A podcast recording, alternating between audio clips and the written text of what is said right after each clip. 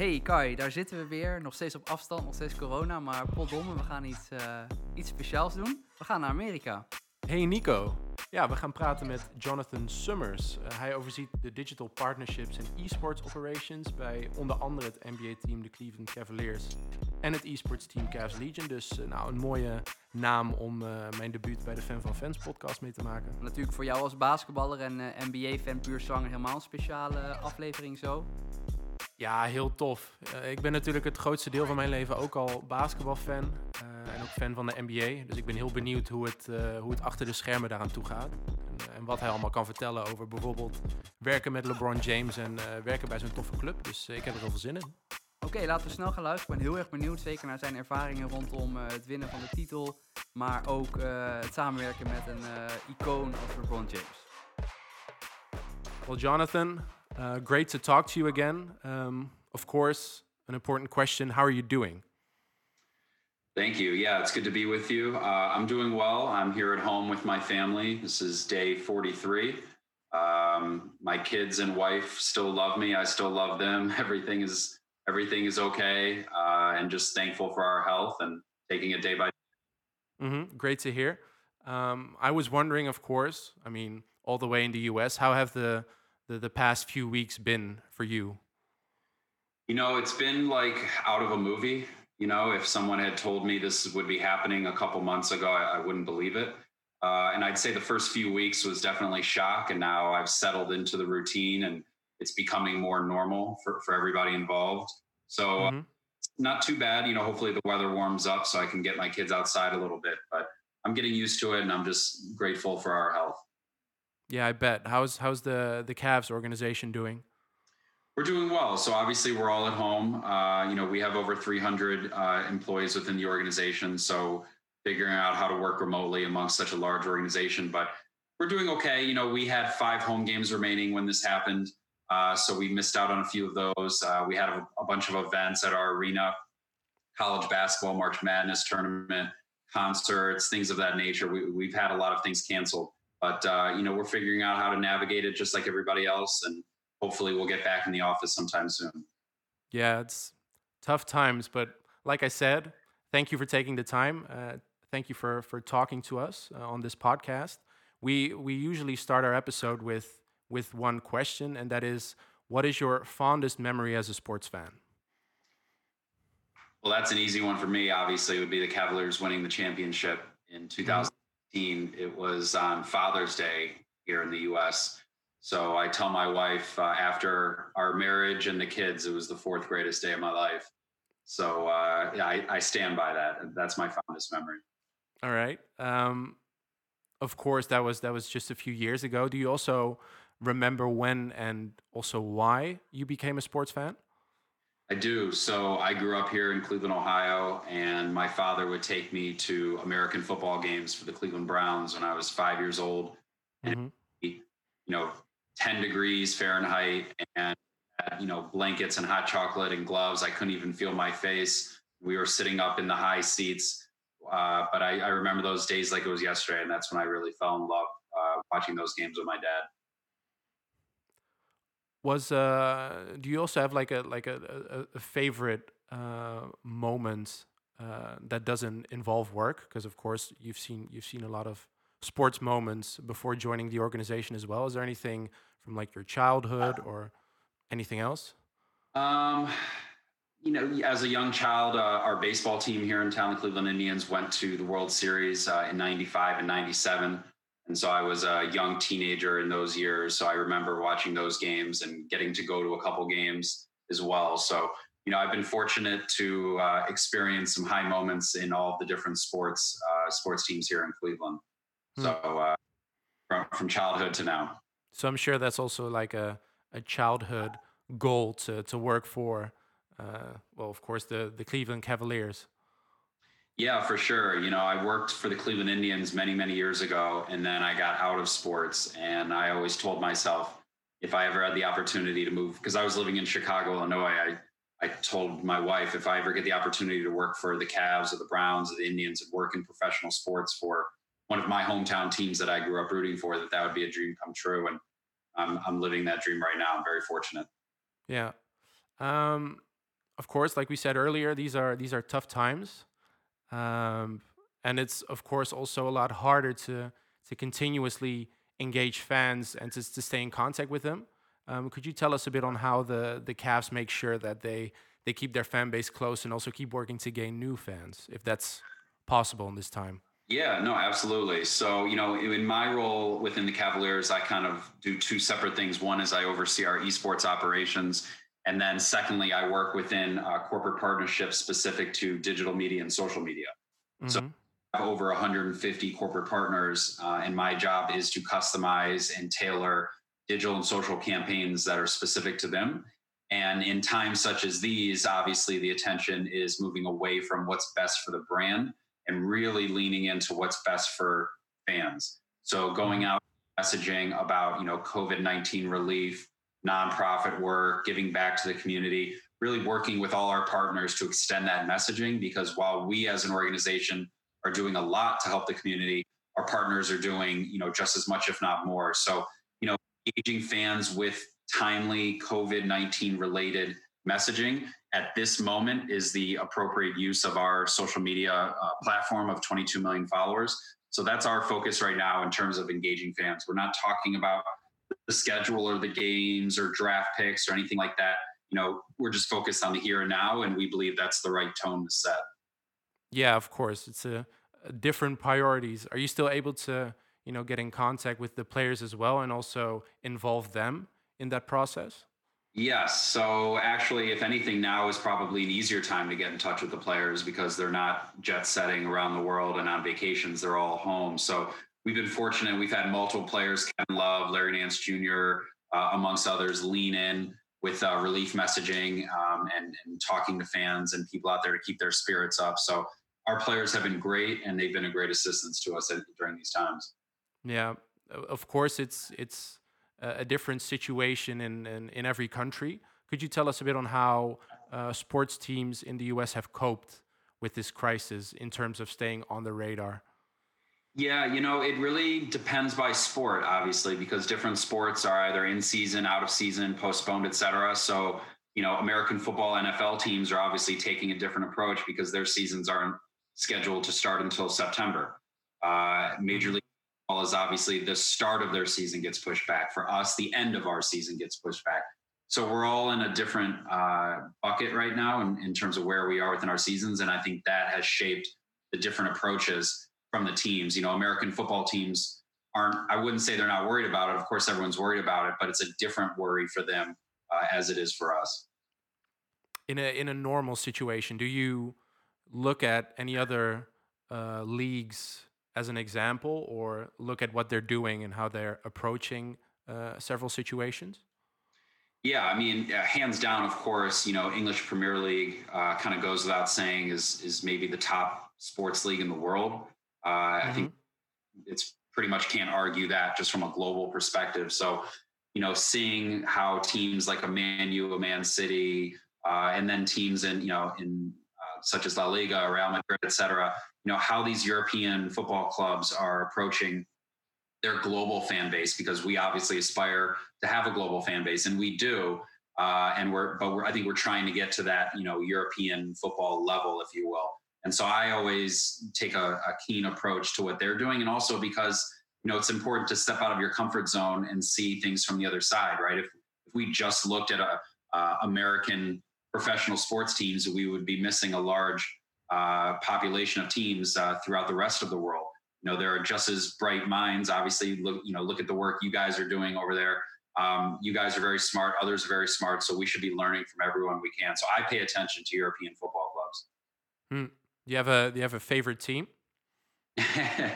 no, you know, I've learned uh, many years ago not to say I have it because I don't. But I, I never even joke that I have one because I've learned that if I say the wrong club to the wrong person over there, that European football fans they they don't take those jokes very well. It gets pretty heated. So I will just say I'm a fan of, of all the clubs and and leave it at that. Okay, smart. And maybe uh, like communication and marketing wise, is there any any organization that you say, well, they have the best campaigns, um, social media, uh, anything like that? Um, you know, I, I, would just go back to those top teams. You know, the Reals, um, uh, the Man U. I mean, they're just so big and so powerful, and where they reach fans literally every corner of the globe. And there are, you know, uh, fan groups uh, in Africa and Asia, and they have offices throughout the world. So um, I wouldn't pick one campaign specifically. I would just say that their overall approach to not just global marketing, but, but relevant global marketing, where your message to a fan in Africa should not be the same as your message to a fan in Europe and Asia, et cetera. And we're trying to take that same approach by delivering different messages to different subsets of fans, even within the United States. Whereas a message to a 13 year old boy should not be the same as the message to that boy's father. Um, and just really customizing the messaging is something I think is important. Hmm. Well, because I mean, of course you can learn from those team teams, but you also have to compete against them because I mean they're, I mean you you're trying to gain as as many sports fans as possible as well. Um, how does the the NBA differentiate itself from other leagues around the world? Well, you know, the NBA, we feel strongly that there are three global sports, right? There's football, basketball, and esports. And so, you know, the Cavaliers are one of those. We have our esports division, which I'm sure we'll talk about in a second, which is the second of the three. So we're playing within two of the three uh, kind of global entity sports. So, you know, over 50% of our social following is international, it's not from the US. Uh, we have a large following. For example, our second largest social following outside of the United States is in the Philippines. And the Philippines are rabid NBA fans. So we had a player of Filipino descent, um, Jordan Clarkson, on our roster for a while. So how we tapped into that to tailor messaging for Facebook posts specific to our our Filipino fans, if you will. So mm-hmm. I wouldn't say that we're always competing against the global entities because at the end of the day, a large majority of uh, NBA fans domestically, at least, are probably not international football fans. They're more likely to be fans of American football or baseball. So we spend more of our time competing against those leagues with an eye towards the global football players from a branding and marketing. But I don't think position where we would lose out on a fan because they're a Man U fan, or we would lose out on a corporate partner because they're giving their money to Real Madrid. It's kind of a separate conversation. Yeah, is, are there moments that you're uh, also looking for like collaboration with with other sports organizations, maybe in Cleveland or around the NBA? Yes, for sure. Um, within Cleveland, we collaborate more so with the other teams, the, fo- the American football team, the baseball team, about you know community work, giving back, um, philanthropic endeavors, things like that. We don't really too often on a co-branded partnership campaign that that rarely ever happens.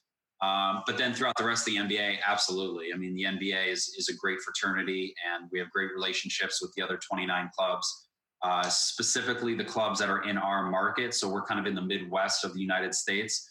So you look at other cities and teams such as Detroit, Michigan, or Indianapolis, Indiana, you know, kind of similar size markets in similar geographical locations. And we, we try to partner together whenever we can.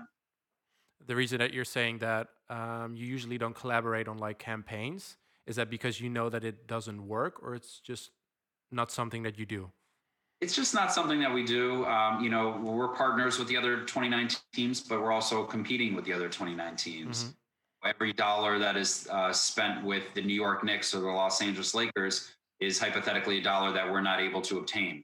So, you know, our, the first goal would be, of course, to get as much partnership revenue for us as ourselves, and then a backup option and a secondary option, if need be, would be to partner with other teams. But I don't think that's ever a, a primary objective in terms of partnerships. Mm. Um, earlier, we we mentioned uh, how you started working in sports and then um, you went into a different market for uh, for a while. Uh, you you started working for the Cleveland Cavaliers in 2016. Um, how has this strategy changed since then? How has my strategy changed, or the organizations? The organizations. How has our strategy changed overall as an organization? Yeah, well, I mean, first you can talk about overall and then maybe like marketing wise? Sure. So, you know, as you know, anyone who's involved in sports knows a lot of the messaging and marketing is dependent on what happens on the court or the pitch, et cetera. So when I joined the team, I joined the franchise four months after we won the title. And so we were riding a high and, and we were in the finals for the next two years. So selling out, you know, every social post we put up would go through the roof and engagements and views. I mean, we were riding the highest of highs. And then, you know, a, a certain player left our team and, and we ended up falling a little bit back down and now we're rebuilding. So taking a different approach, I think that, you know, when the team is performing better, you can be a little bit more selective in your messaging. You can say no to a lot of things Whereas when the team isn't performing well, you need to be more flexible. You need to maybe do a deal at a smaller size amount, or you need to be a little bit more flexible on the content that you'll put out on social in order to appease a partner. So I that our kind of uh, strategy has shifted in terms of we need to be more flexible, pursue new channels, whether it be Snapchat or TikTok or you know building up our YouTube page because uh, we need to play a little bit more offense as opposed to just fielding the inbound calls of people, you know, throwing money at us. Yeah, because I can imagine that, um, especially in the NBA as well. Every few years, the fan base's size changes dramatically when, when like a star player joins or leaves the team. Uh, I mean, of course, in in Cleveland as well for the Cavaliers. How do you anticipate for something like that? It's hard. Um, you know, it's hard to do um, when you know some things catch you by surprise. We just try to uh, prepare for every possible outcome. You know, when when uh, you know that player left our team, we had a good sense that he would be leaving our team, so we were preparing for as if he left, and then we had contingency plans for if he stayed. So really, that's all you can ever do. You know, I you know there are football clubs in Europe right now who might be middle of the road, and I would say to them, just prepare for a Messi to join your team. Probably won't happen. But you know, whether it's him or another player of the like who just comes to the team and completely transforms it, you know, the team should be ready for the team's performance to go up, and it should also be prepared for the team's performance to go down. And my what I always say is hope for the best and prepare for the worst. And that's really all you can do. Hmm. Yeah, because we're we're talking about that player. I can I can say his name, right? yes. All right, yeah. So we're we're obviously talking about uh, LeBron James. I mean, right. you had the, the the pleasure to to work with them. How, work with him. How was that? It was great. I mean, I, am not going to lie and say I was, you know, talking to him on a daily basis or interacting with him myself. You know, we do have a basketball operations department which facilitates that communication towards the players. But you know, LeBron is uh, a, a, he's a force. He's an entity in and of himself. Um, I, I, you know, he is a true global uh, icon, uh, very recognizable, obviously, throughout the world. So it just kind of elevated the organization to where we knew that if he was going to perform like he always does on the court, that we needed to step our game up off the court because we need to be an organization that is championship caliber off of the court. You can you can lose every game on the court, and there are a lot of teams that are very bad in the NBA. But those teams have some of them at least have some of the best business operations in the league. And they're winning 15 games and getting 10,000 fans and just not doing well. But you'll see their revenues through the roof or their social metrics are through the roof. Because if you find yourself wholly dependent on how your team performs and you use that as the benchmark into how you do within your business operations, you're setting yourself up for failure and you're setting yourself up to use excuses. And people don't want to hear that. So regardless of how you're doing on the field or the pitch, you need to act as if you're a championship caliber organization. Yeah, because I mean, I bet that uh, having a big name like that also, you know, attracts a lot of high expectations. Does that make your job easier or harder working with a player like LeBron? Um, I wouldn't say working with him specifically makes it any easier or harder. I would just say that when the team is performing better, uh, it just changes expectations. Uh, so I, I, wouldn't pin it on him or, or any one player in particular. Um, I just think people and brands and fans expect different things from you when you're championships versus when you're not. Who do you see um, as like the new big star of the league? Because of course LeBron is, you know, in, in a different phase of his career right now. Yeah, the next the next big star. I mean, obviously Giannis. I mean, I don't think he's the next big star because he already won the MVP award last year. But mm-hmm. I think that um, it, it, would have been great to see the playoffs this year, and we would have loved to see a Milwaukee Lakers final. But Giannis is just so incredible in so many facets, and he's such a great person by all accounts. I think that he is going to be at that you know top level for many many years to come. I don't see anybody displacing him anytime soon. Hmm. Yeah, well, we'll see. Um, I have a I have a, a few other questions, uh, two more questions about LeBron. Um, do you have any like cool anecdotes or experiences from you personally, or maybe that you've heard uh, inside the organization that you would like to share with us? Uh, um, no, I'll, I'll, I'll keep those under the hat. Just you know, uh, he's no longer a member of the organization, so probably wouldn't be appropriate to tell some stories. Um, I'll just tell you that you know when LeBron would walk into a room, the the room changed, the mm-hmm. dynamic mm-hmm. changed, and you know he's he's got his group with him and security and and managers, and you know it's just you would you would get a sense even if you didn't see LeBron walk into a room, you knew LeBron was in a room somehow. I don't know how to explain it, but certain athletes uh, have that power, and uh, you know I think he's he's clearly one of them. Hmm. Would you say that he's the the most influential influential basketball player to date? Yes, I believe so. Um, you know, it's it's ironic that we're at, we're talking about him right now because I don't know if you're aware, but there's a documentary going on right now. yes, yeah. So it's stirring up a lot of the MJ versus LeBron conversation. Obviously, I'm biased in, in this realm, but I think that when you talk about on the court plus off the court, I would say he's he's a clear cut number one in terms of his his power and what he's used his voice for for good and opening up a school in his hometown of Akron and just all of the uh, current and political events that when he speaks his mind and really serves as a beacon for a lot of people to look up to and follow. Um, I don't think you've seen that with other athletes at his level. Uh, and so for me, that just evaluating him as a human and as a person, that that's to me what makes him the best. Hmm.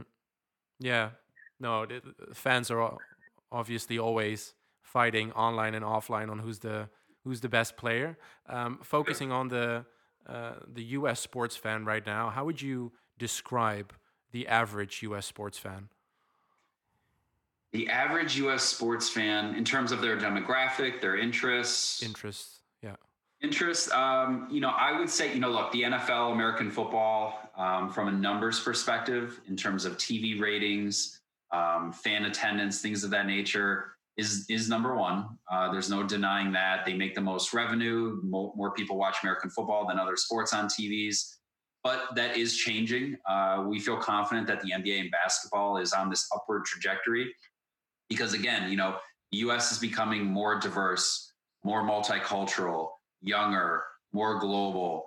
Basketball lends itself to all of that. Basketball is a global game. It's a multicultural and diverse game. You see large percentage of NBA players are international. And obviously, you know, we could have a whole conversation on that and how it goes back to 92 and the dream team and the globalization of the game. But, you know, you don't see that in American football. Uh, you don't see Major League Baseball while 20 to 30% of baseball is of Latin American descent.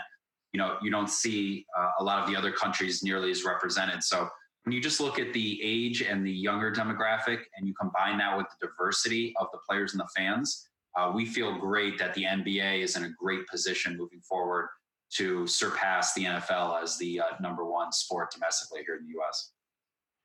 Uh, is a reason also that uh, the NBA, NBA quickly adapts um, to yes. interests, or because I mean, of course, like the NFL and NHL is a different story because um, playing basketball is, you could say, a lot safer, but also rule wise to keep it uh, getting more interesting every year. Is that also a reason? Absolutely. You know, the, the NBA is the most innovative of the uh, four North American professional sports leagues by far, whether it be working on, um, you know, over the top nonlinear platforms for broadcast of games or, you know, looping in, or excuse me, including augmented reality within games in terms of overlays of statistics and information. Uh, I, the NBA is always a step ahead of the other leagues.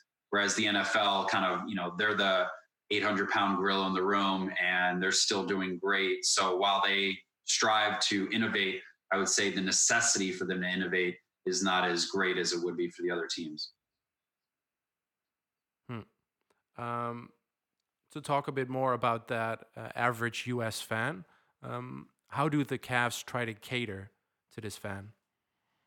Yeah, so you know we pride ourselves on not trying to towards the average fan, we really do try to personalize and customize our messaging. Uh, again, you know, a message to a 13 year old boy should not be the same as the message to her his 45 year old mom. Um, so, you know, we just try to make sure that we're reaching everybody, whether mm-hmm. it be females, uh, LGBT communities, minority communities.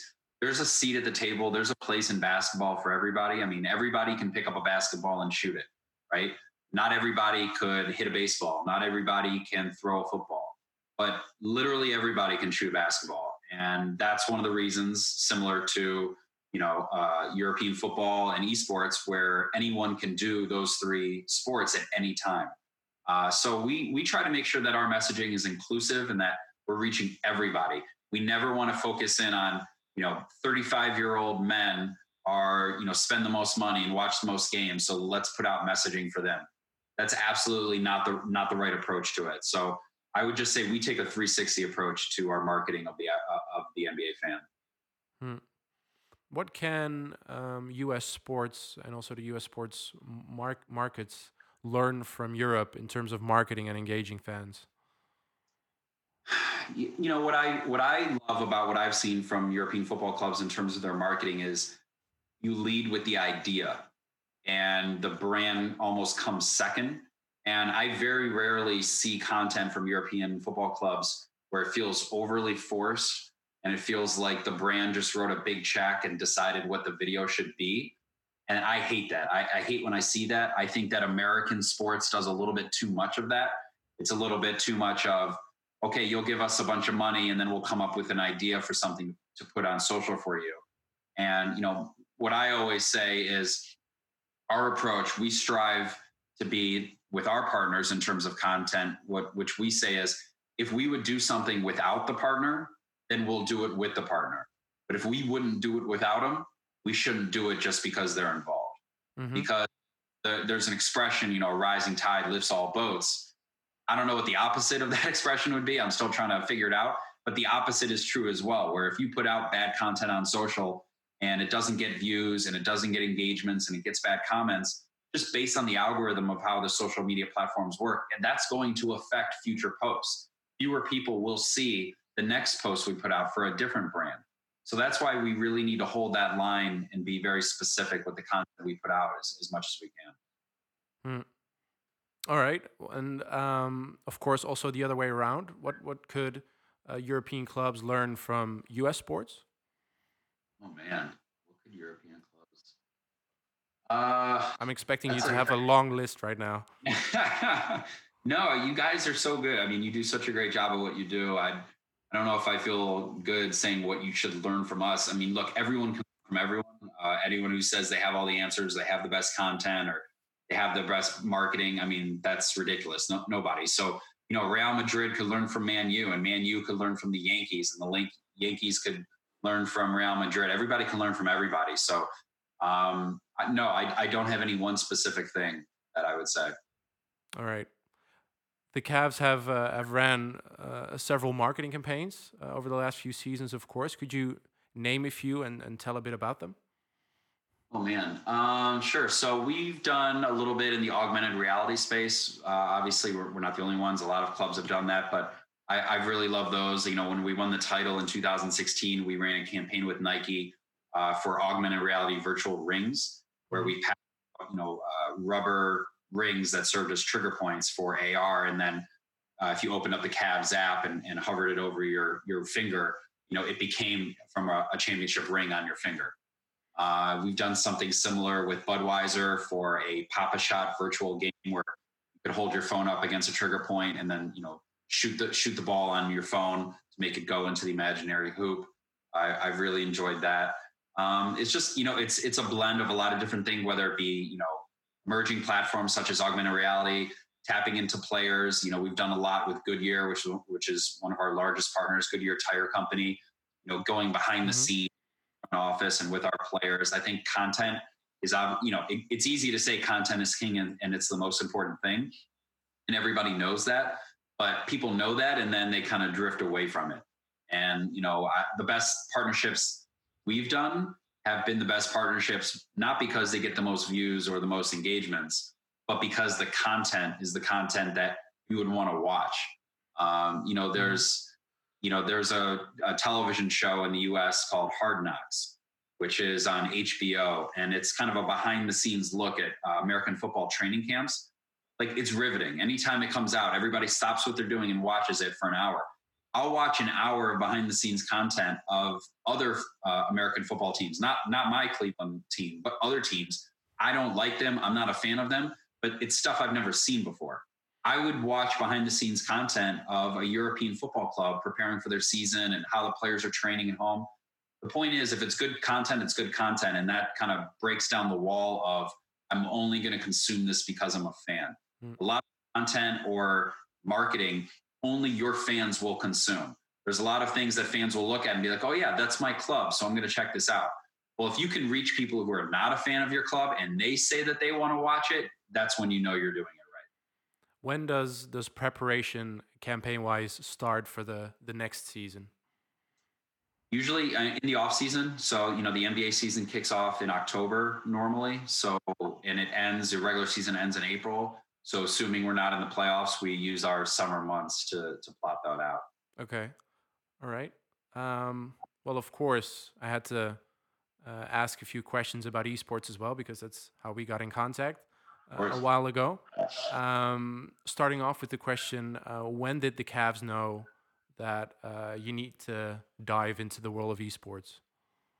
Yeah, so it was the spring of 2017, uh, and our organization got involved in esports in two different ways at the exact same time. Uh, the first, our owner and our chairman, Dan Gilbert, uh, is a founding investor in 100 Thieves. 100 Thieves being one of the 10 participants in North American League of Legends. They also participate in Counter Strike and Fortnite and Valorant and, and all these other teams, both from a competition and streaming entertainment perspective. So they're based out of Los Angeles, and our relationship with them is on the business uh, front, where at the ownership level, if you will. So we have a great relationship with them. And then at that exact time is when the NBA rolled out the NBA 2K League and asked all of the NBA clubs who wanted to be involved. And and obviously we we were one of the initial teams to say yes. So spring of 2017 is when we dove in headfirst to esports, and it's been a great ride ever since. And and what makes esports unique in ways that they can reach fans? So I got kind of put in charge with esports at that time, and to be completely honest, I don't come from esports. I'm not a huge gamer. I didn't grow up gaming. i I'm not a former professional player or anything like that. So I didn't know a lot about esports. And what I've learned in, I'll call three years now, the one thing that stands out to me above all else about esports, and it's very cliche, but it's true, is there is no barrier to entry. And, you know, like I was saying earlier, the ability to reach everyone sounds like a very uh, typical statement to say, like, oh, we want to reach everybody. You can do that in esports. I mean, we work with kids, we do, we use gaming and esports to go well beyond the NBA 2K League, whether it's working with LGBT centers or local community centers and rec centers and schools. We have a local university who's our partner. We have a local high school who in their te- their school and their program uses our facility. It's a way to reach everybody. I mean, we've had, you know, 12 year olds who are dealing with cancer at our facility playing games. We've had professional athletes at our facility playing video games and everything in between. So that is far and away to me the differentiator between esports and literally every other sport because you know if you're in a wheelchair and you you know lost your legs due to an illness you probably can't play football right but you can play esports and so it's just it can it can reach everybody and that's so special in that way would you say that uh, every major league team in the us should have an esports team or at least get involved in esports Yes, I don't see why not. I, I've yet to hear an argument as to why esports is not an endeavor that a professional franchise should should be involved with. I just I don't understand why any professional sports franchise wouldn't. Now there are different games. I mean, if you get NBA 2K versus Fortnite versus Call of Duty, I mean those are separate discussions. They're all completely different. Don't get me wrong. Esports is not one thing; it's a hundred things. But net net, if you want a platform to engage everybody, specifically the youth, I can't think of a better platform uh, better than esports. Hmm. Um, also, uh, the last few weeks, of course, um, I've seen on the internet a bunch of NBA players, you know, playing 2K, uh, uh, competing in in like uh, esports competitions. Of course, this being challenging and tough times. Do you see this also as for for at least esports as like a moment to get to another level or uh, it being a boost? Yeah, absolutely. You know, there's one of the silver linings in this is the attention that's being paid to esports and gaming, and you know, the numbers speak for themselves. I'm not going to recite all the numbers, but just just the awareness uh, and the fact that more has been placed on TV here in the states. I mean, a lot of people don't know what League of Legends is in the United States, right? And now they're seeing it on ESPN, and a lot of people have never heard of Rocket League. Now it's on TV. So when this is all over, no one is going to assume that oh now everyone is a fan of rocket league and league of legends but just the awareness is always step one. You know people need to know at least what the heck it is that people are talking about because you know when i have conversations and i say rocket league to a businessman that businessman doesn't know what rocket league is. The rest of the conversation is different. If this businessman knows what rocket league is now then the conversation takes a different path so, um, you know, I can't make everybody aware of esports and what particular games are. That part needs to be done for me. Once that's done, I can I can come in and step two and continue the conversation down a different path. Hmm. Yeah, because it's it has been a few years since esports has hit the the mainstream audience. Um, how do you make sure that you keep wowing fans and also give them something new each time? Yeah, you know, uh, look, I mean, the publishers are obviously responsible for the creation of the game. So, like you see with Valorant uh, that Riot came out with is very popular right now. So, obviously, we as a professional sports organization, we can't do that. We can't create the games. We we have to mm-hmm. use the game built. But just in terms of you know making everybody aware, explaining what they are, um, you know, getting them playing. There have been numerous times where at our esports facility that we've built We've had visitors come in from, you know, political officials in suit and ties who probably haven't ever played a video game, right? They don't even know what buttons are on a controller. And I'm I'm telling you the truth that after an hour of explaining the game to them and getting them on the controller, these men in their 50s and 60s, they're standing up and they're talking trash to each other and they're high-fiving and it's like they're kids again. Because like I always say, like everyone has a game right? It could be Minecraft, it could be Tetris, it could be Mario Brothers, it could be legal. It doesn't matter. Esports is not one thing; it, it's a hundred things. So if you can just find your game and, and find a game for everybody and connect with them through that game, that's it. I don't need everybody to be a fan of NBA 2K because our esports operations, while centered within NBA 2K, we've expanded broadly to the all encompassing esports world. And that's why we have the facility that we have we throw Smash tournaments and FIFA tournaments and Call of Duty tournaments and League of Legends watch parties and birthday parties for Fortnite. And 2K is just one star in the galaxy of games. So, uh, you know, if you're just going through one game, you're only going to hit that one game's audience. And I think it's important to understand that, you know, you're missing a whole universe of gamers. Hmm. Let's focus on uh, partnerships for a second, because, um, of course, your partners need to fit your audience. What's the the best fit for the the esports audience of of Cavs Legion? Yeah, so we have 12 corporate partners specific to Cavs Legion. Uh, you know, obviously we don't play in an arena of 20,000 people where you can have LED lights and signage on the scoreboard. So we need to be a little bit more creative. Far and away, the number one platform to uh, incorporate brands is content. Um, it goes out saying that A, it's a younger audience. Uh, so social media is more prevalent with gamers than non-gamers. Uh, it needs to be more authentic. Gamers tend to smell out non-authentic content quicker than, than other sports fans, and they'll catch on if, if it's not relevant and, and timely. But also the access, right? You know, one of the reasons that you know Ninja is Ninja, for example, is because there is a possibility that you can interact with Ninja while he's on your computer, and that you could type something and he could read it and respond to you. Right? You can't do that in any other sports. The game doesn't stop to ask LeBron a question and he holds the ball and he turns to you and you just don't see that anywhere else. So I would say that, you know, the content, the accessibility to the players, the relatability of the players, you know, when you're a 13 year old kid playing Fortnite and you watch Ninja playing Fortnite, you can aspire to be Ninja. You can think that you'll one day be Ninja. You can relate to Ninja. You can't relate to being LeBron James more. You're not going to jump and dunk like like LeBron. That'll never happen. So I think that the relatability and the accessibility are the two most important factors there. Hmm. And of course, the um, the last few years, the the ways to reach fans, it's I mean, it's constantly changed, um, not just for esports, for but for basketball in general. Um, how do you see this evolve in uh, the coming few years? Yeah, I think that just more and more messaging is going to be taken on a one-on-one approach where you know you get more push notifications through our app or you get text text messaging specific to you. And when you come to our website it is customized to your preference of your favorite players and your interests.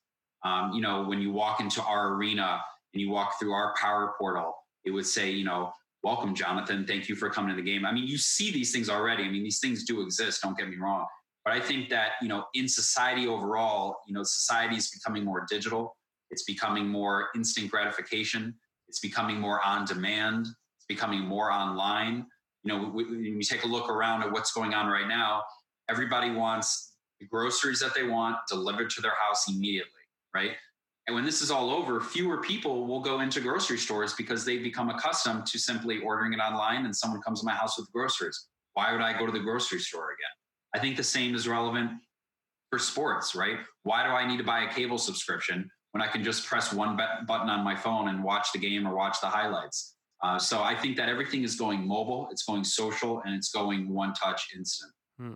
And looking at basketball, um, if you could change anything about the sport to, to make it even more interesting for fans, what would it be? Ooh, in terms of like the rules of the game? Yeah. Uh, people have been talking for a while now that the end of games are elongated because of all the timeouts where you know the final two minutes of a game could take 30 minutes just based on timeouts and fouls and free throws so i would speed up i would reduce the amount of timeouts that each team gets and i would also change some of the fouling rules to penalize teams stronger for committing fouls towards the end of the game hmm. well i'm sure the nba is constantly working on that as well i mean yeah they're always evolving very quickly um, in the next few years um, how will the cleveland cavaliers have evolved marketing wise, which is of course a tough question, but what do you think? Yeah, I would say, uh, you know, we're making a concerted effort to broaden our reach within our region. So obviously, we're a global entity and we have social media followers around the world. But you know, any any club in any sport, you have to start at ground zero. You know, draw that 50 mile radius around your stadium or your arena. Those are the most important fans and we've done a great job of, of reaching those fans but we have a very big state and region and there are other cities within our territory buffalo new york pittsburgh pennsylvania columbus ohio cincinnati. I mean these are millions of people combined in these cities. And so just getting out to the cities holding more camps and clinics and, and basketball academies in those cities and kind of barnstorming our region. Because yes we want to be global but step one is kind of becoming that team within our territory uh, you know, the Chicago Bulls are a huge uh, entity because Chicago is a major city, you know, and they're only a five hour drive west of ours. So, how can we kind of claim more of this Midwest space uh, through fandom? Uh, and then, of course, like I said, I mean, obviously, esports has opened up this uh, platform to reach younger, more diverse fans. You know, we have a minor league hockey team within our portfolio. We have a minor league basketball team within our portfolio you know, we have four professional sports franchises under our organization. Now, I have no idea if that will grow in the future, whether it be MLS or purchasing a lacrosse team or a women's NBA team. I don't know. Uh, I think that just our goal in terms of how will our marketing uh, change over the next few years, it's just continuing to own our region while also focusing on global, which I know sounds counterintuitive, it, focusing on both at the same time. But I think both can be done simultaneously, where again, it goes back to the messaging where I'm trying to reach a young fan in Pittsburgh, Pennsylvania, that is way different than me talking to a 13 year old in the Philippines. And I think that we can do both at the same time. Hmm. Well, we're we're nearing the end of this uh, of this episode. I've I've one final question uh, left, um, which is for you, of course, as a as a sports fan yourself. What are you still missing in terms of fan experience or fan engagement? Me personally, yeah. Um, I'm not saying this just because I'm talking to you guys, but in terms of of football, European football, obviously there's nothing like that here. You know, MLS has grown, and there are certain teams that you know LAFC and Portland and Seattle. They're great. Uh, Columbus Crew here in Ohio. Obviously, I just you know we're not near to the level that you see globally in terms of fandom and games and just the level of competition. You know, I find myself I'm not a huge soccer guy myself, but if you get like a Real or an Atletico or a Man U, you get the top teams and the top players. It's like poetry. It's like art, and I, I'll watch that all day. And I don't think that that has filtered throughout America as much as it should because of the time difference, because of our lack of familiarity with the teams and players. You know, if there's a great EPL game on and it's at like three or four in the morning our time, nobody's going to wake up to watch at three or four in the morning. You know, it's similar to like how America is trying to grow American football by hosting these games once or twice a year in London, right? You know, they're on very, very early in the US because the time zone is obviously more important for where the game is being played. So I think just more broadcasting of European uh, football within the US and getting us more familiar. I mean, if you stop the average American on the street and said, you know, who is your favorite European football club? They'd say, I don't have one. I don't know. Who should I be a fan of? I don't, I couldn't name more than two players. I think just getting it more familiar in the US is something I would like to see happen. And, um, you know, whether it's more American players, you know, such as uh, uh, going over there and, and playing, I think that uh, just connecting European soccer to America is something I feel like I'm missing out on, and I would like to have it be stronger. Hmm. Well, I mean, you're always welcome to come over here and watch uh, watch a game with us. Um, Just make sure I'm wearing the right colors. Or, we'll do. We'll do. Well, that's the end of this uh, this episode. I, I'd like to thank you for your time, for your great answers as well. Like I said, I uh, hope you're doing well. Hope you're staying safe. Uh, and let's stay in contact. Um, and I'll look out for all the, the great campaigns that are uh, going to come in the future. I appreciate it. Thank you for having me on. This was great. Thank you.